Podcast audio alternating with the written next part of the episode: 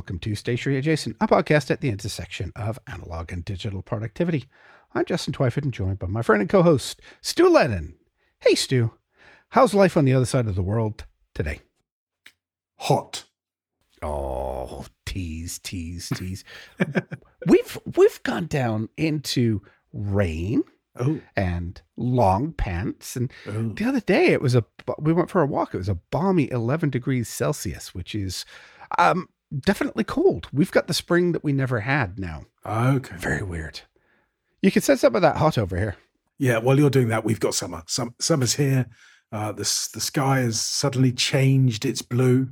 It's it's gone to proper summer blue now. Uh, the air is clear, and uh, well, uh, walking around the golf course, we have a we have a section from holes. Oh, let's say let's say thirteen, no, twelve through fourteen that I call the walk. Uh, it's at the bottom of a valley. Um, the concrete paths are white and reflect the sun. I just get hotter and hotter and hotter. It's um, yeah, it's summertime, which is great. To be honest, I'm delighted. I've I've missed it. mm, very good uh, and your golf is getting earlier and earlier and earlier i'm guessing yes, indeed, we are standing on the first tee, waiting for the greenkeepers to get out of the way at well, pretty much about seven o'clock in the morning. Trying to trying to get off. oh crazy uh, do you do an, an afternoon siesta in the summer when it's so hot Uh yeah, pretty much. Um, so my my routine will be I'm doing whatever I'm doing in the morning, which might be golf, uh, it might be deep work, uh, to borrow from Cal Newport. Uh, then I have some lunch, then I have a swim, then I have a snooze. That's pretty much how my uh, my my day goes. Or I may, on occasion, have the snooze and then have the swim because yeah, I live on the wild side. it's a hard life isn't it stu It's hard at the top, mate. I'll tell you. all right how's the tat doing Ah, brilliant, lovely. It's healing really well. Um, as I as I just hinted, I'm swimming again now, so I I deem it as healed enough. Um, it's two weeks old now, uh, so it's still slightly raised. It's not completely finished, sort of settling in, but I think risk from infection is pretty minimal now, and it's my own pool. I know it's clean, so um, yeah, I, I love it. I absolutely love it. When I wear a t-shirt or a polo shirt, because the design stretches down beyond my elbow. Um, it's it's a very uncorporate looking tattoo. So um, I'm actually um, I'm I'm at a conference in October, and I, th- I think I'm planning on wearing a polo shirt. Um, so I'm, I'm just wondering how that's going to go down with the, the delegates there. So I was just going to get some branded polo shirts. Uh, I'm considering I'm considering rebranding myself as um, the AML guy mm. um, because I- I think that will be a, a website that people will remember, and I I can't be very serious about this stuff because it is all nonsense. So perhaps my trademark really is that I I translate all of the gobbledygook into plain English. So that might work. I'll, I'll toy with that. I mean, given that you're going to publish this in about a week, I suppose I ought to make a decision about that domain name pretty quickly. But um, that's that's my plan. I, I'm loving the tattoo. I think it looks brilliant sticking out uh, from beneath my sleeve. Whether the corporate world will agree, hmm, I'm not sure. Yeah, long sleeves are your friends, my friend. yeah, I mean, uh, uh, in UK I'll be fine because clearly it's never really warm in the UK by by my standards. But in Cyprus, yeah, people are just gonna have to get used to it. I think. Yeah, people have become much more accepting of tattoos. Uh, as far as uh, you don't have a neck tattoo, you'll be all right. Yeah, indeed. Yes. Uh, ne- neck, and knuckles, I think, are the, the two that, that slightly frighten people. And of course, face, but um, I'm not going there yet. Oh, I, I think you'd look great with some weird face tattoo. I don't Oh, it would be in Latin anyway. God. Uh, how's the dogs doing? Uh, they appear to be uh, healing well. They've still got um, uh, sort of uh, raw bits where their where their hair is uh, was uh, taken off, if you like, to, to get to these sores. But the sores are healing up well. I'm still doing cream twice a day. Um, a few more weeks of that, and hopefully they'll be okay. But they're not they're not bothering them, so I think they're okay. That's good. Uh, and Chi Chi has, you know, uh, not not been affected by it at all. She's she's made of strong stuff, young Chi Chi.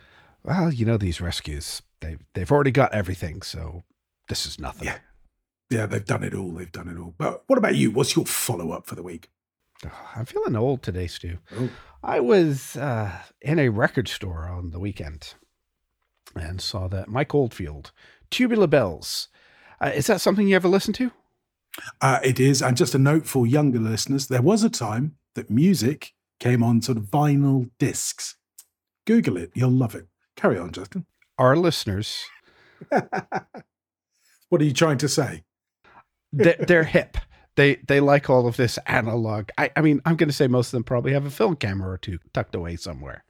But yeah, um, Tubular Bells 50th anniversary just came out, which it's the first record I ever learned to put on a turntable myself. I don't know how old I would would have been, but I grew up with this. Um, but 50th anniversary just makes me feel so so old. and I had it in my hand. I don't have a turntable, but I had the vinyl record in my hand thinking, do I buy the vinyl now so that I can justify the turntable and the speakers that I want to buy? Ah, Stu, just what I need. Another bloody hobby. Uh, look, once you set your mind to it, it's very easy to spend money, as you and I have both discovered to our collective cost. Yeah, the actually the bigger problem is where would I put this thing? Okay. Because uh, our house is set up very strangely. Um, you know, do I put it in my office? Well, I've got nowhere to put that because my office is pretty full with bookshelves. Do I put it in my bar area? Which I think I'd like to do because that's kind of my area for myself. It's it's basically and if this was a real suite, this would be the living room kitchen area. It's like all one big space that I've turned into a bar because, well, I drink too much. Um, but yeah, I, I thought that would be the great place for it. But then it's like, well, I don't really sit down there Mm, and listen to album length stuff all the time. sure. I'm usually doing something.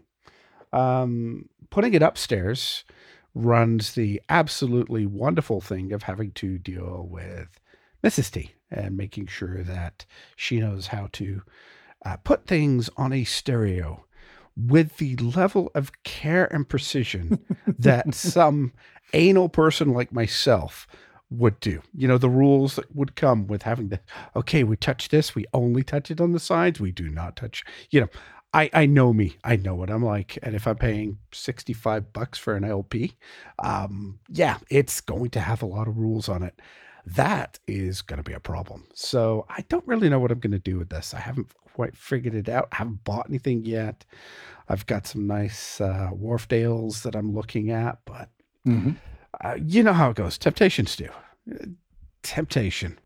I, my my Wharfedales and my turntable are sitting in my garage in the UK, which is a decision I still look back on and think, why on earth did I come to that conclusion? But anyway, um, it, you know, largely because of the heat out here. Um, but I think I'd probably rather have them out here in the heat than, well, in a garage in the cold and the damp, doing no good to anyone. It's just nonsense. But there you are. I got rid of all my turntable and all of my records when I was making space for the girls moving into the old house. So Hmm. that was a long, long time ago. And I thought, you know what? I've got everything on on Apple Music now, or you know, burnt in. I don't need all this stuff. Boy, do I regret that decision. Well, it's because I mean you've got HomePods and they're awesome. I mean they're just so reliable, aren't they? Yeah. Ah, so Stu, let's move on. What was your tool of the week? Uh, my tool of the week was planning, um, which I suppose is on brand, if nothing else. Um, I've just been putting things into calendar. The year has sort of just suddenly exploded into action for me. Uh, school is finishing for Mrs. L as we record tomorrow is the last day of the kids, and she has a bit of admin time. But then it's school's out for summer, and uh, quite quickly after that, she is she's off on vacation or holiday, as we would say in England. Um, so she's going to Sicily for a couple of weeks, leaving me home alone, me and the hounds. Oh boy. Um, uh, yeah, who knows? I mean, the woman clearly has no sense of danger, leaving me here on my own, unsupervised. But um, yeah, a couple of weeks of of that, and then um, I've got. Uh, I'm going to go to the UK uh, for well I call it a short week. I've got to do a little bit of work. Um, I've got to go and see a client, sort of my oldest client who still gets face to face time because, well, you know, that's how it was when we set it up, and I'm not going to change it. Uh, so I will be whizzing over to uh, Bristol, and um, Mrs. L will come with me. And she will be my trusty sidekick. Uh, and we are then, because we're there, we're going to nip in and see my mum because I couldn't really, I will literally be sort of going past where she lives to get from London to Bristol. So um, we will go to Bristol, do the work, spend a, a day or two with my mum.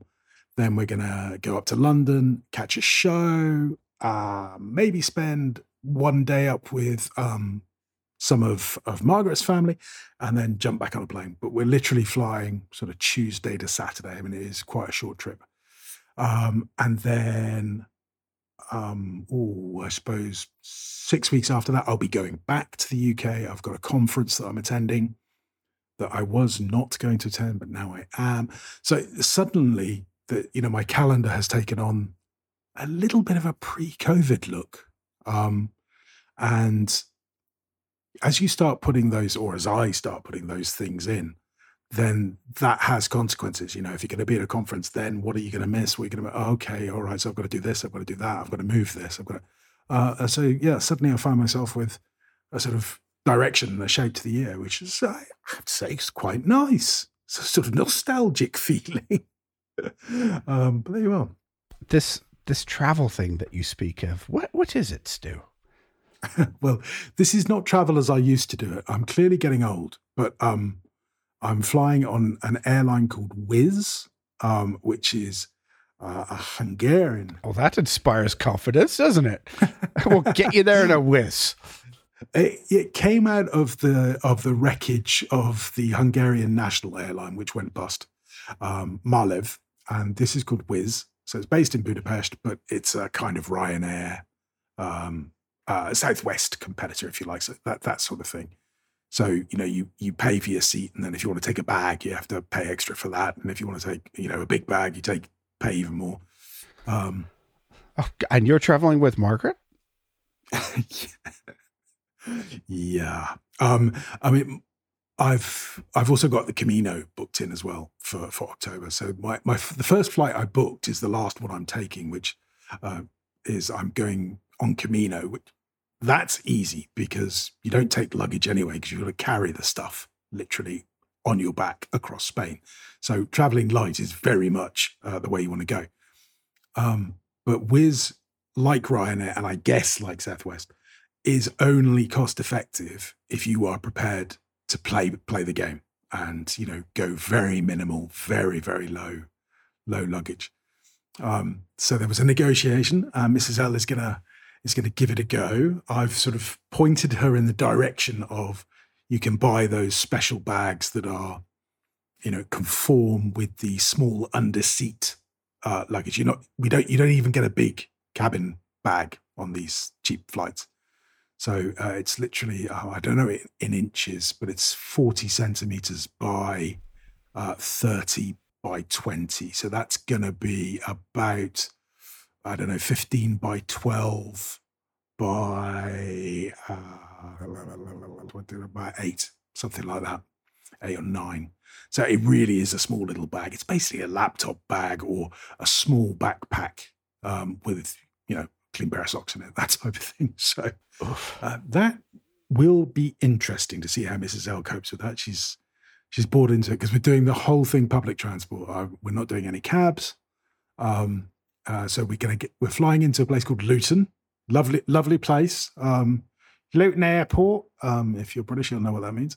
Uh, which is north of London, and then we are getting a train to Bristol, which is in the southwest of the UK. Um, so that's about a three-hour journey, but you have to go into London and then out of London, um, and all of this is going to be done with um, our tiny little bags I'm trying to persuade Mrs. L that a rucksack is a good idea rather than a wheelie bag. But anyway, so I'm going to do all that and I'll let you know how it goes, Justin. you are a braver man than I am, Stu. That's all I got to say. Uh, well, I'm hoping to get her in the habit of this. You know, let's just jump on a on a plane for a weekend and go to you know somewhere fun. Mm. The minute you start bringing baggage into the equation and taxis and uh, you know all the fees go up by, you know, everything trebles in price. Yeah, well, in Canada, nothing is cheap. It's a regulated industry, and uh, that means everything is expensive. But uh, I, I, I'm not even sure I'm quite ready to get on a plane. Should I want to just burn money? But anyway, that's me. so, what's your tool of the week then, Justin? Oh, I can't even remember. Oh, uh, yes, uh, rest and recovery. We talked last week about rest and recovery, and based on that conversation, I took the weekend off. I just did nothing basically the whole weekend.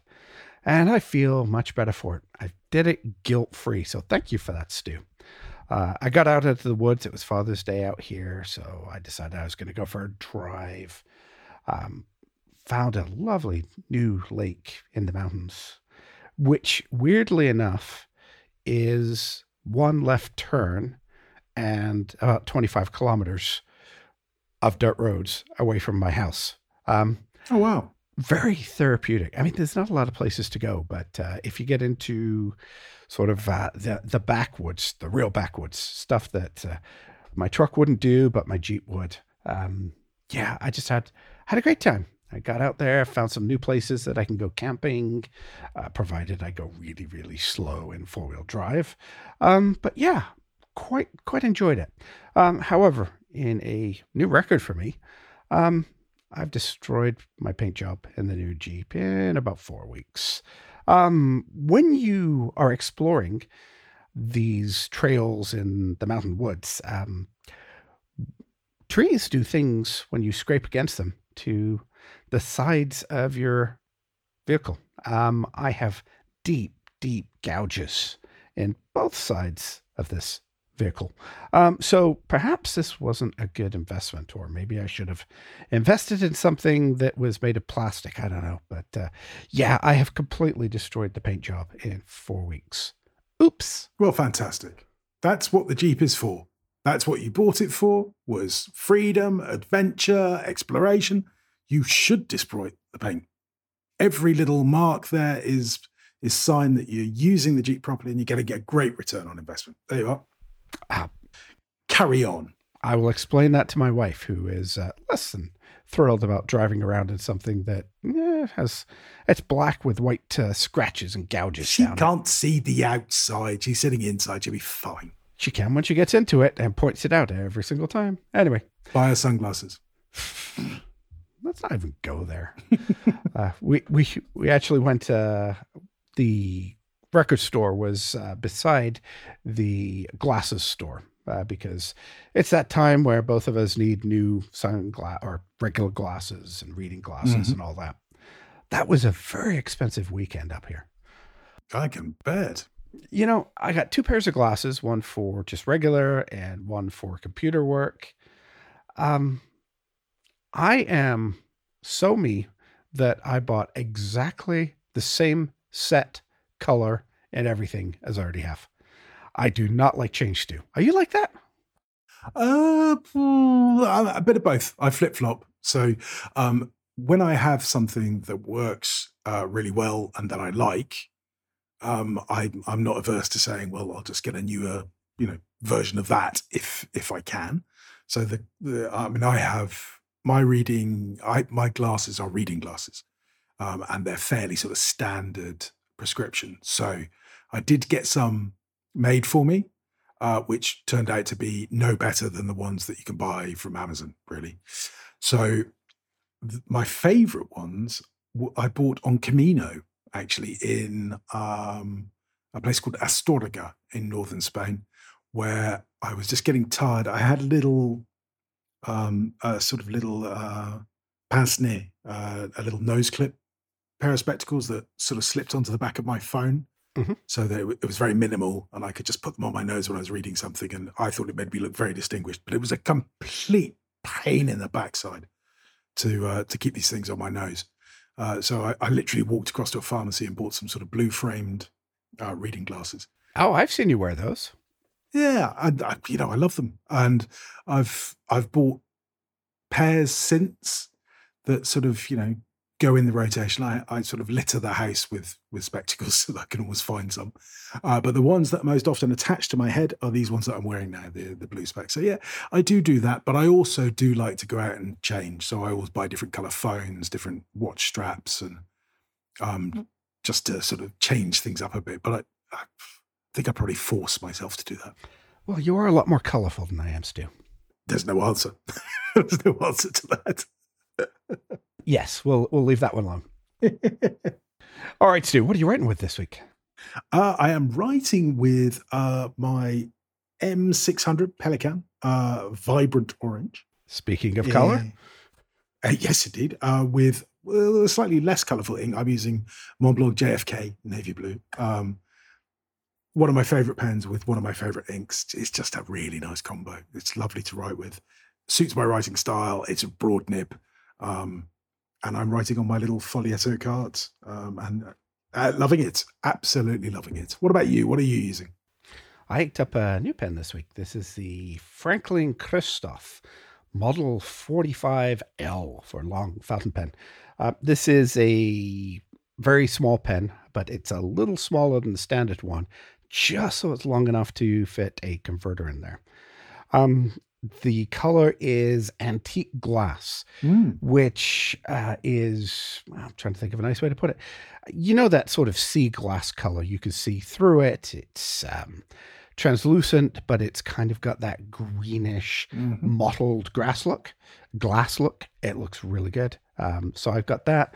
I've got a fine cursive italic in there which I thought would handle the ink that I chose just a little better than it is doing, uh, because I put one of those shimmery inks in there, Stu. I'm trying to be like Stu and have some color in there.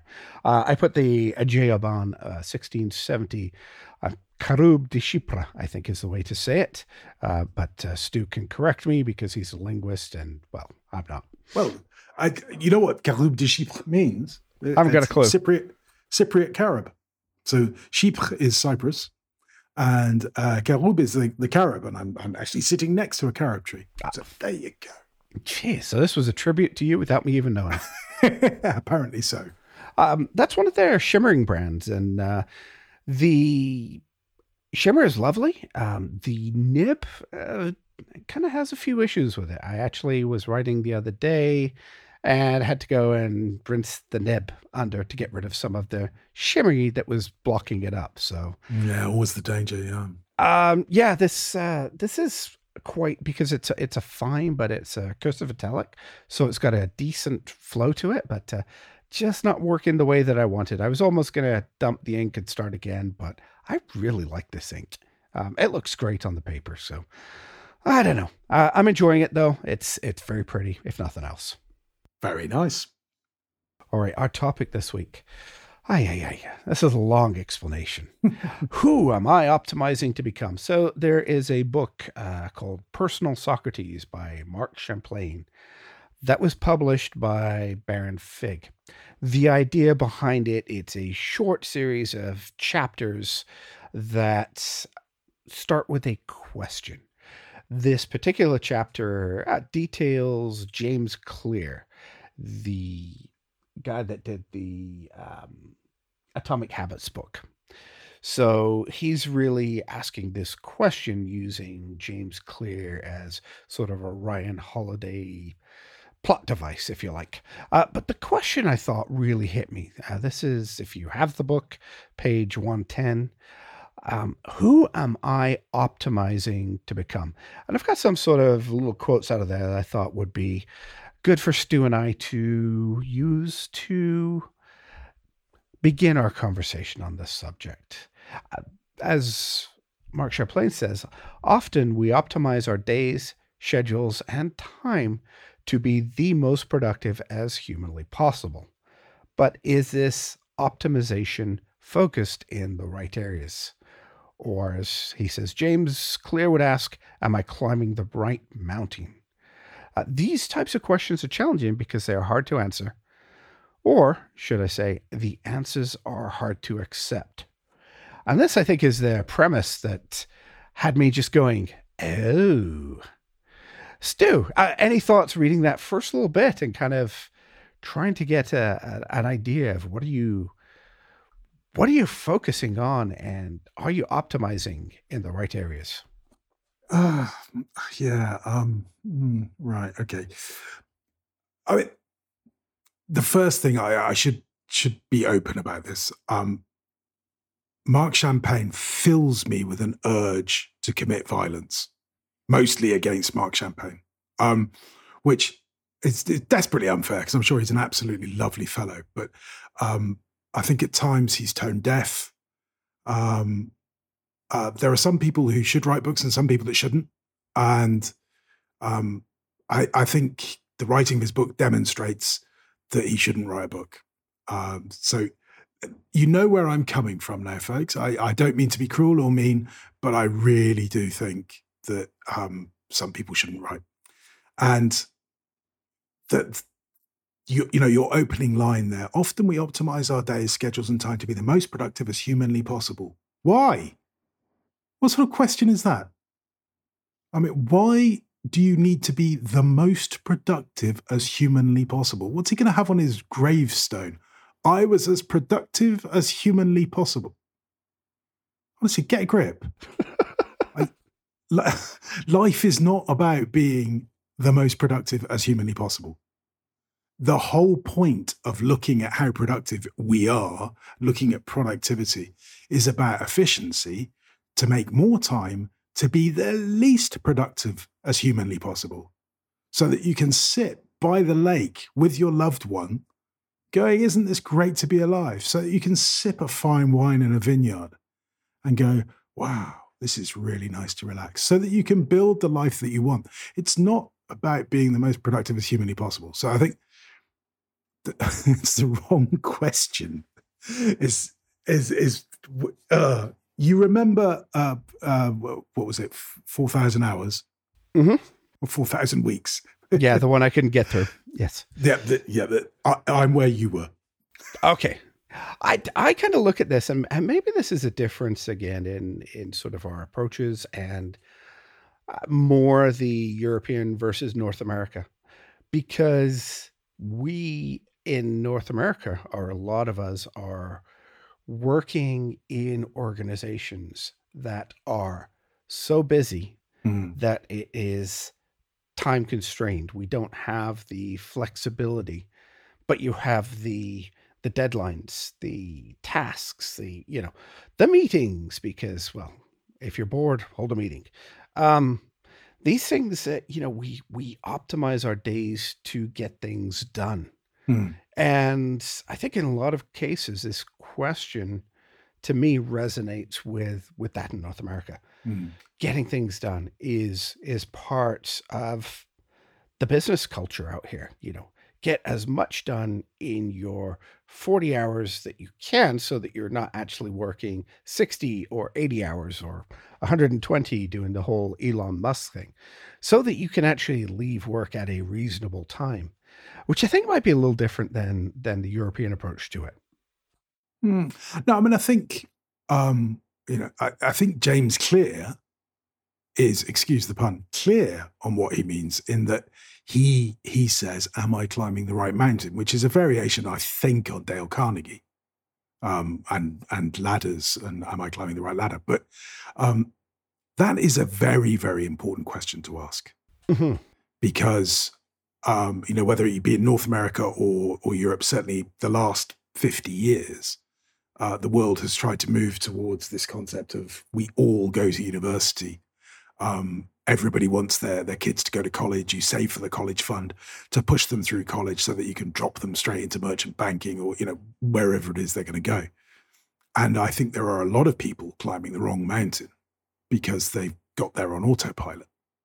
And as uh, referring back to to what I first started with, you know, there is more to life than how productive you were in whatever. No offense to anybody, pointless job you did for forty years.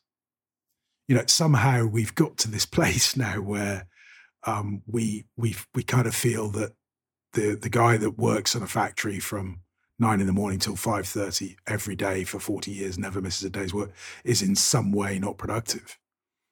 And and we perhaps, you know, fail to notice that that that guy works to live rather than lives to work.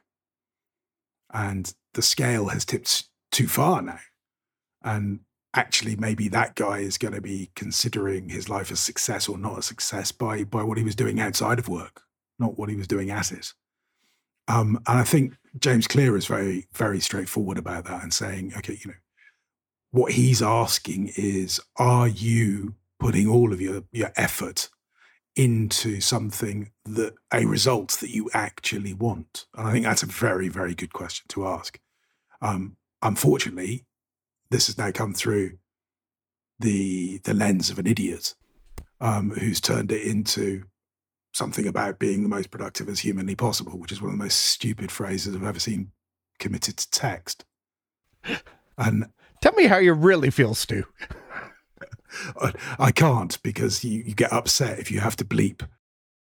I have issues with with um, the atomic habits, but I uh, it certainly didn't deserve to be summarized by this idiot the, the way that it's been summarized because it's better than that, even if it's not perfect. Um, I mean, the the next quote or the quote that I saw was again a direct one from from the book, which is "You're not going to get your identity nailed in one go." Um, a, I don't understand why anybody thinks that they should need to nail their identity, and B, I think the concept of uh, your identity being in some way fixed is utter nonsense too, um, because that's not how life works. Um, you go through seasons um, where you're, you know, you're a child, you are a dependent on others. You become uh, a woman or a man. You become a self-sufficient human. You become a partner. You become a family. Uh, you become a family with kids who've left. You know, I mean, there, there, are all sorts of seasons.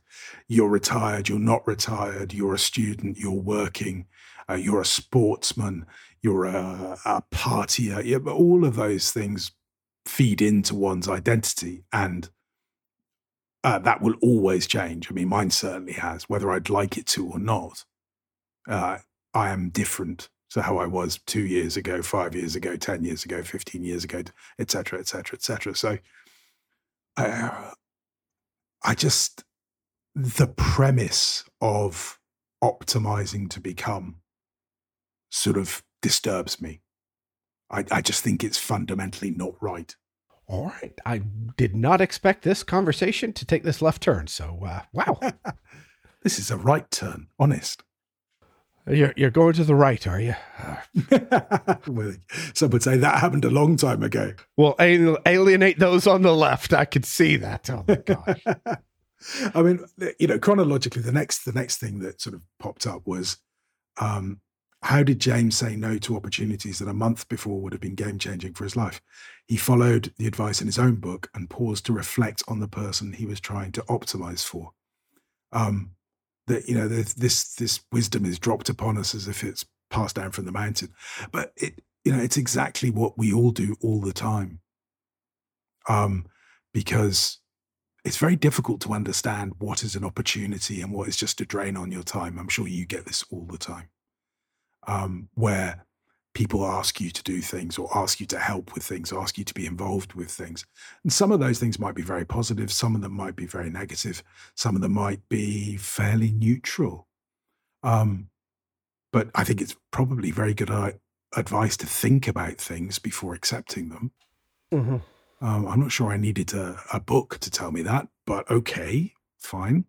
I, I guess my my side of this was coming from corporate background. Mm. You know, big business. What are you optimizing to become? Everybody's searching for that next promotion, you know? Sure. Um, everybody's working hard to be the best that they can be because promotion, money, prestige, all of those things, you know, salesman of the year awards, all of that junk that goes along with it. That I think for a lot of people is you, you know, as you said, everybody's coming out of work now. Maybe the generation is, uh, I don't have quite the same touch with, but uh, people come into the workforce, they go into that corporate world and they they optimize to become part of that person you know they're not necessarily working that job on a production line for 40 hours a week for 40 years there is a goal that people you know are trying to achieve. Uh, maybe it's a long-term goal maybe it's an aspirational goal but i think behavior sort of comes in through the norms and the expectations of an organization.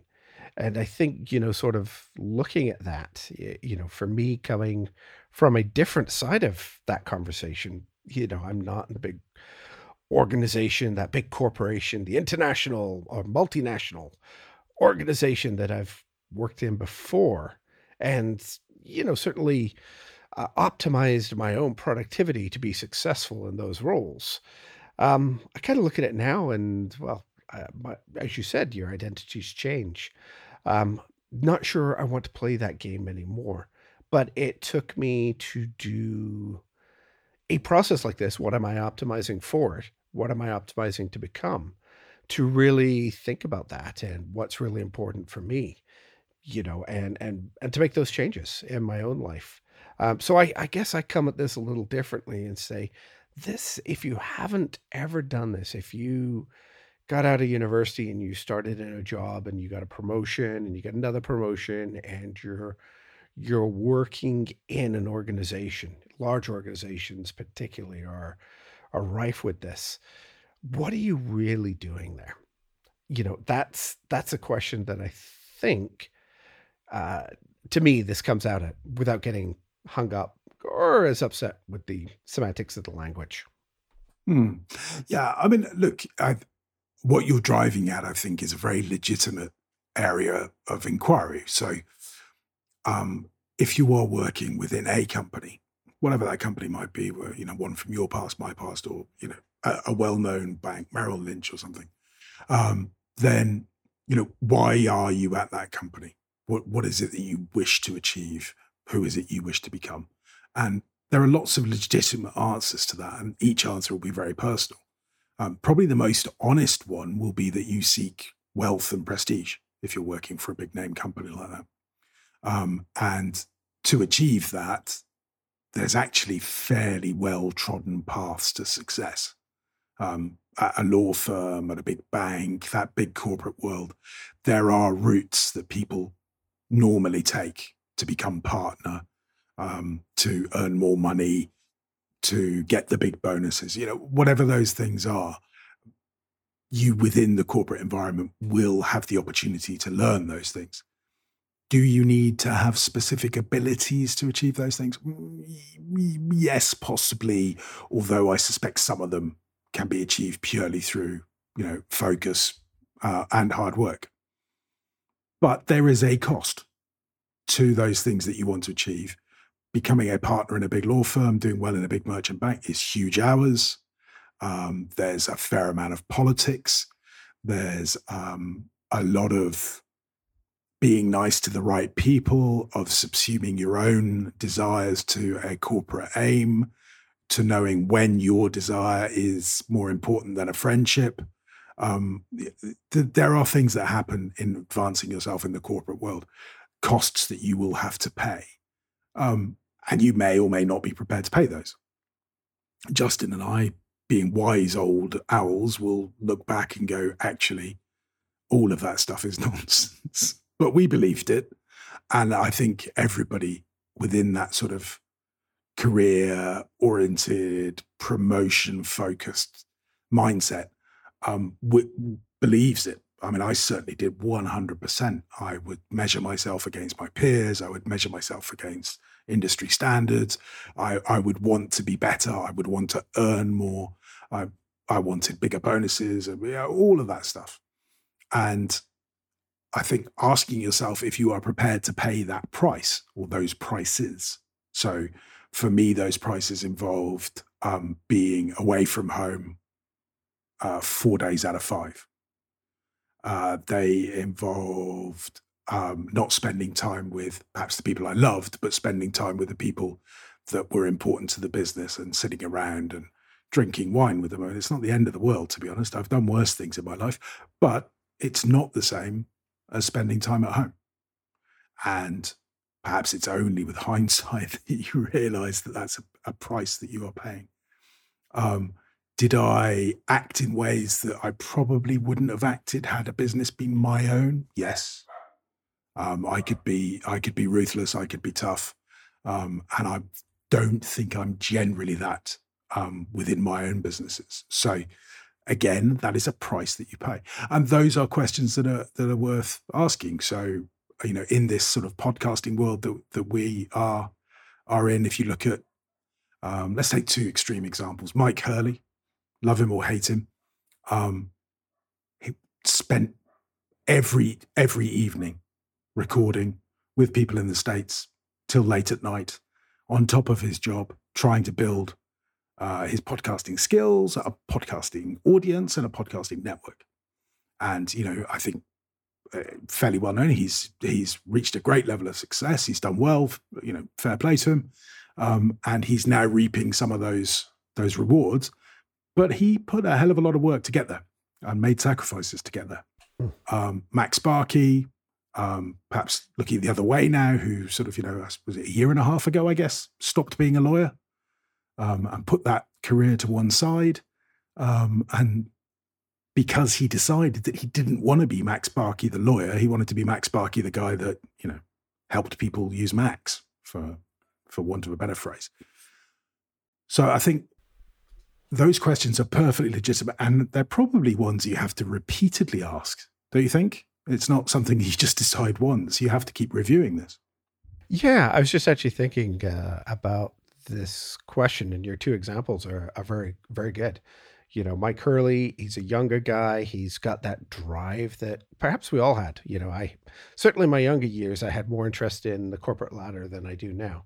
Mm. Uh, MacSparky, well, David Sparks is our age um, he's looking back and saying, "What am I doing?" Um, which again, I think is is is the application of this question. You know, what are you doing? Ask yourself this uh, periodically. I, th- I think it's a very good review question, which is why I was excited to talk about it until uh, I talked to Stu and he kind of killed it, but that's okay.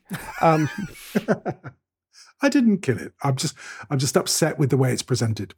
yeah. Um the the fact that I think I think to me what resonated out of here is that I worked many years of my life without actually answering this question to myself.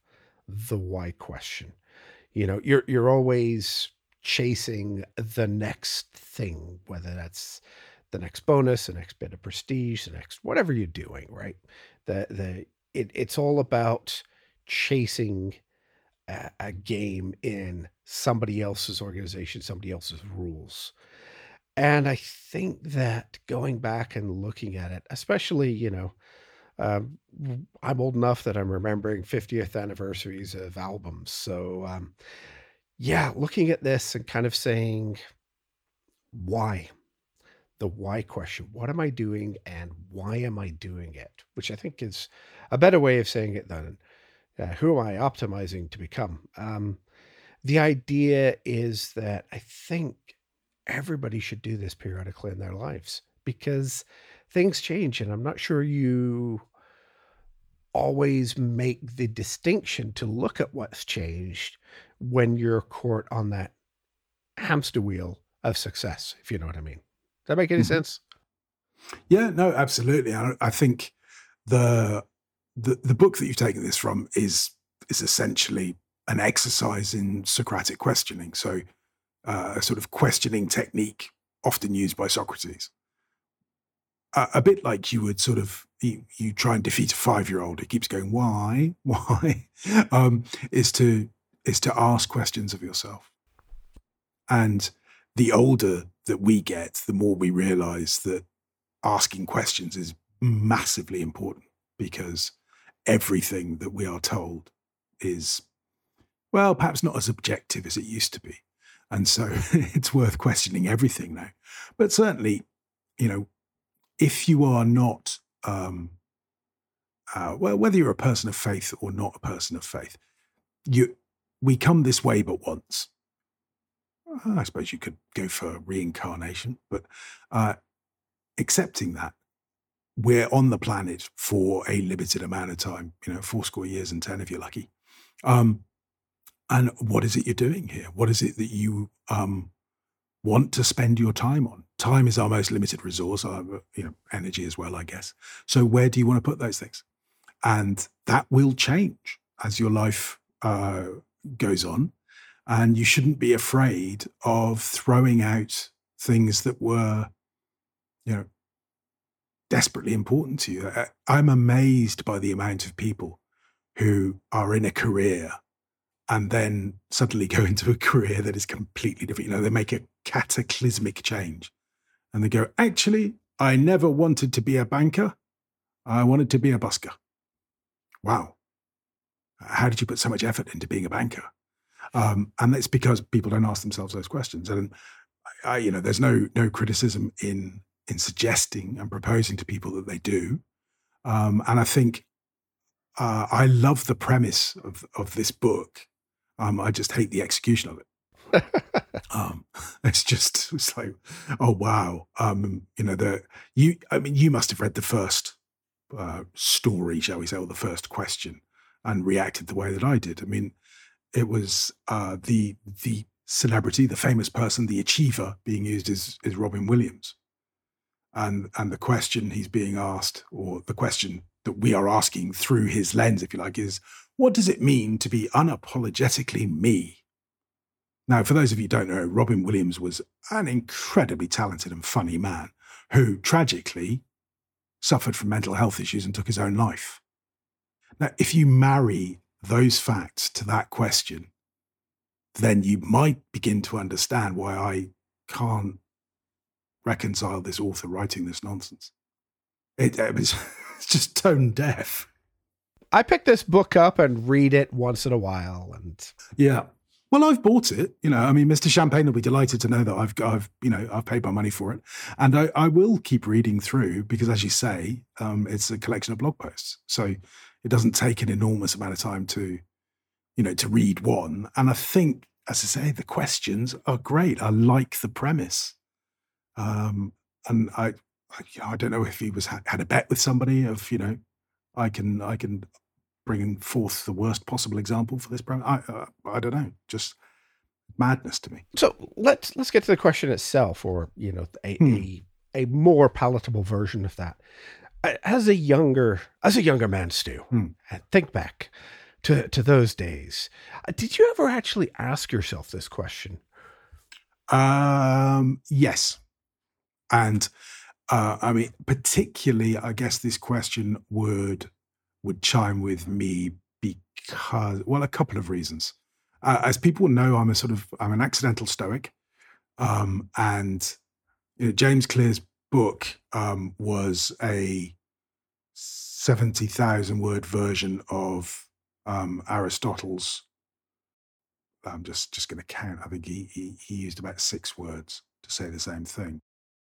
We are what we repeatedly do. That's what Aristotle said. And then James Clear wrote 70,000 words explaining why we are what we repeatedly do.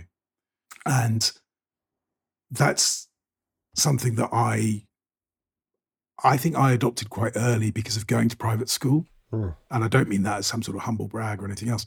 Um, I mean that um, I was like a fish out of water at school. I, I was suddenly sort of plunged into a different world that I didn't understand and I quickly, uh, I guess, optimized to fit in because that's what you do when you're 10. Um, and my mother once said to me, I don't know, when I was in my 20s, she said that what school had given me or private school had given me was the ability to be a chameleon and to fit in in any circle of any bunch of people. Uh, that was the skill it gave me. It gave me the confidence but also the ability to pick up on social cues and and fit in. Um, and th- there are some real minuses to that, by the way, but there are some pluses. Uh, but because of that, I think I asked myself the question a lot. So I was working in foreign exchange at the same time, well, not the same time, but during the summer, I was working in foreign exchange in Paris. And then I was going back to university in North England. Um, in Paris, I was earning really good money and spending it. In North England, I was spending uh, what little money I could beg, borrow, and steal. Um, I was paying for university education. And I, after a couple of years, went, This is crazy. I absolutely loathe this studying. And I absolutely adore living in Paris. Who do I want to be? And literally two hours later, I was on a coach to Paris. I never went back to, to that university. So I made, from that point on, my decisions were always about who was I optimizing to be. And yeah, I wanted to be, uh, I wanted to be, what did I want to be? I wanted to be a branch manager. I wanted to be an area manager. I wanted to be a country man, you know, whatever the next steps were. Um, and I had role models and I wanted to be them. And I wanted to earn loads of money and spend it mostly on wine and, you know, live the dream. And then throughout my life, there have been lots and lots of sort of junctions and turning points where that question has come up again.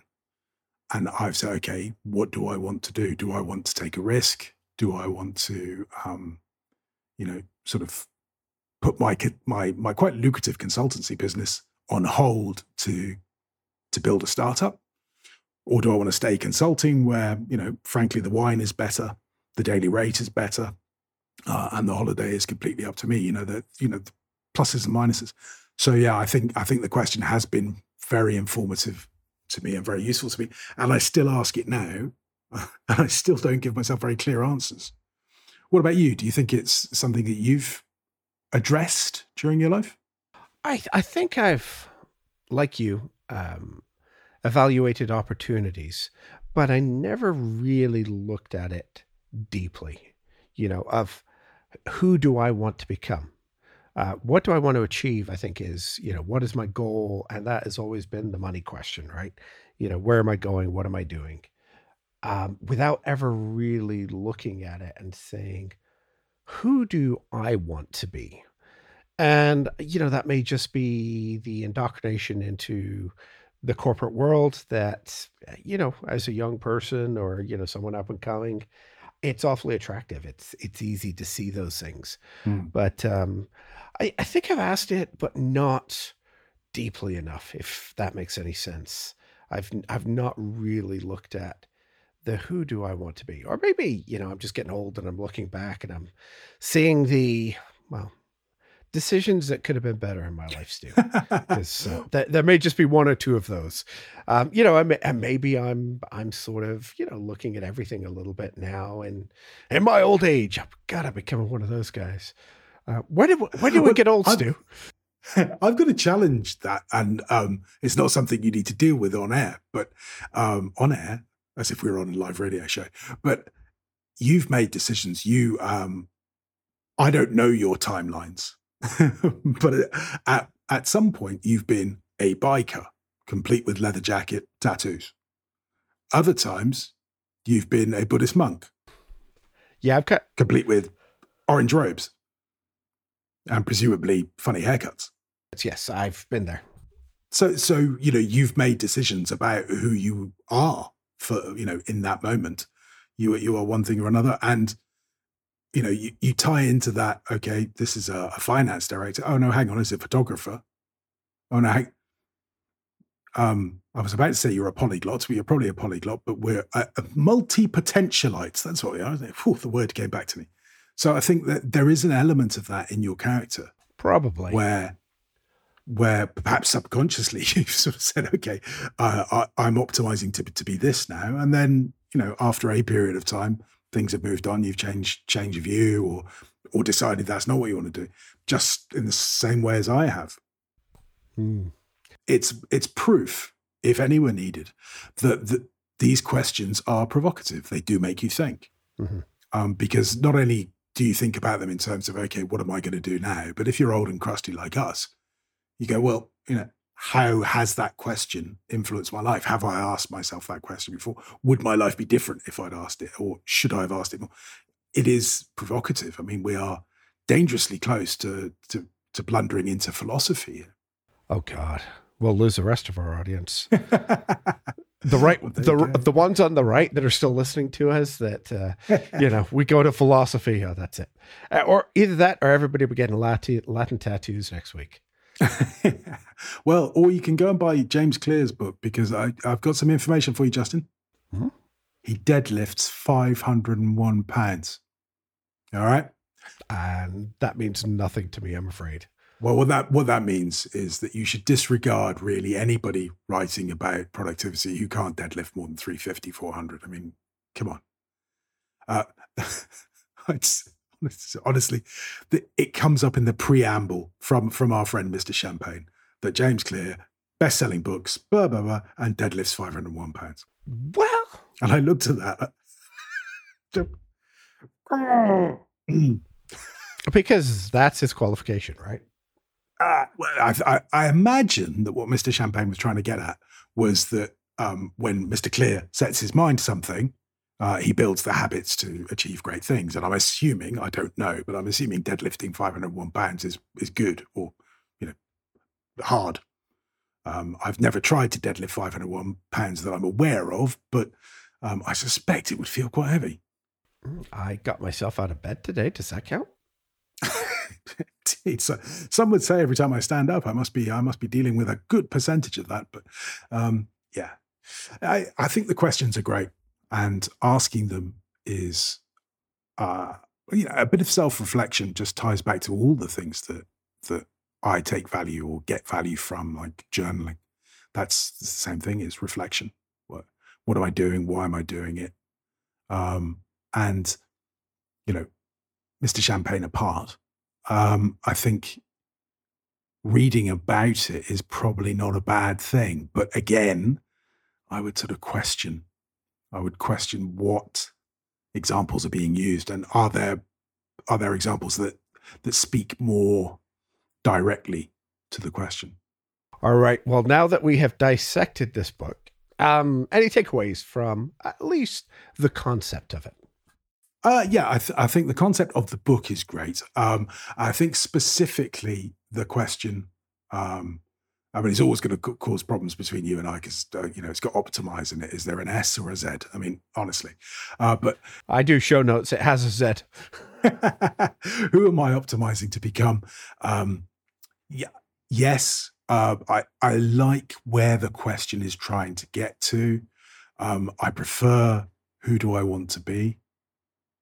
um, just because oh, I don't know, I speak English.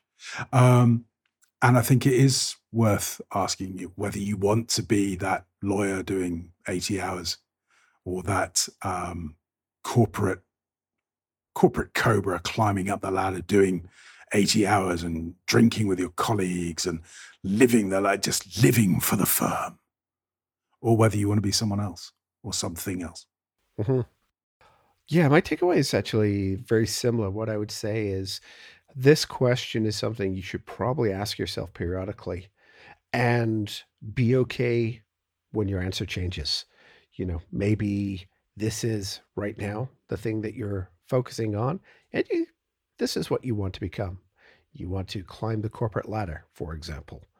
And maybe a year from now, or three years from now, or a decade from now, you'll look at that and you go, What the hell was I doing? Mm. Um, you know, this coming from the jaded side of 50. Uh, but I, I think the question, not just what am I trying to do at work, but who am I trying to become? I think is is a really deeper question that gets past the the nonsense of uh, the position, the title, the pay raises, the perks, and and gets to that inner deeper part. And I think that's a lot harder to do. So that's my thought on this one. Hmm.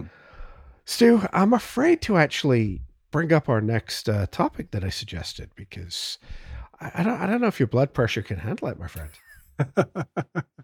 well, I have to say, this author that you're about to mention, I find um, much easier to read than the one we've just discussed. But um, like you, I'm not not so sure I find him easy to listen to. Mm. There's a spoiler. All right. Uh, before then, where can people um, from the left write to you and tell you that you uh, upset them on the interwebs? I think I think the people from the left will be delighted because I'm clearly drifting that way. Um, but yeah, you can find me at stuartlennon.com and email me at hello at stuartlennon.com. Uh, if you're interested in anti money laundering, uh, please go back and ask yourself who are you optimizing to be. But you can uh, you can read about that at limeconsulting.com. And if you like really nice stationery, you can go to nerosnotes.co.uk. Uh, what about you, Justin? Where can people find you? Well, the easiest place to find me, justintwyford.com. That's got links to all the projects that I'm working on at the moment. You can email both of us um, with complaining about Stu. That's fine. I don't mind. Uh, stationeryadjacent at gmail.com. Please take a moment to like and review us on your podcast catcher of choice. We really do appreciate your recommendations to your friends and colleagues. Our next topic is going to be on a email that I got from an email list becoming a problem finder rather than a problem solver. And we know Stu's going to have an opinion about this. Uh, this was from Greg McKeown's um, email list uh, a few weeks ago, and I thought it'd be an interesting conversation. But this was supposed to be an interesting conversation. It went a little sideways. So who knows where we're going to be?